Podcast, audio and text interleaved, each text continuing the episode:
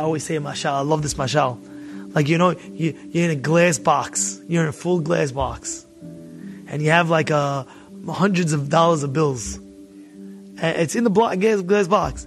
And you have like a fan. Oh, and it's blowing. And you have 60 seconds. I know $100 is little nowadays, right? That's what you think. Kadash is like 100. What's $100? You know?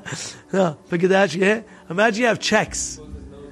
Imagine you have checks for $1 million each check. You have 60 seconds. Checks are fanning around.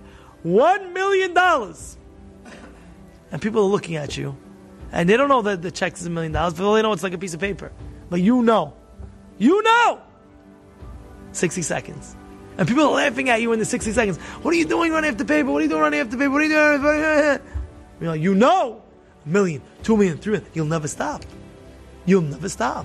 And you don't care what people think. You don't care what people think. This world, it's like the check. Every mitzvah, it's not $1 million. It's like 100 million.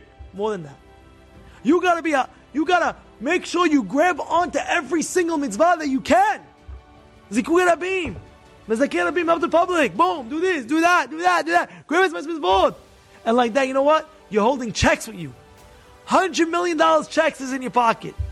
And after 120, after 120, when you meet Hashem, when they bury the guy, he's taking all the checks with him. He goes to Hashem, he cashes them. Boom, boom, boom, boom, boom. And then you live for eternity. Forever with that. Don't forget, go strong. Grab as many mitzvot as you possibly can with the time that you have on this world.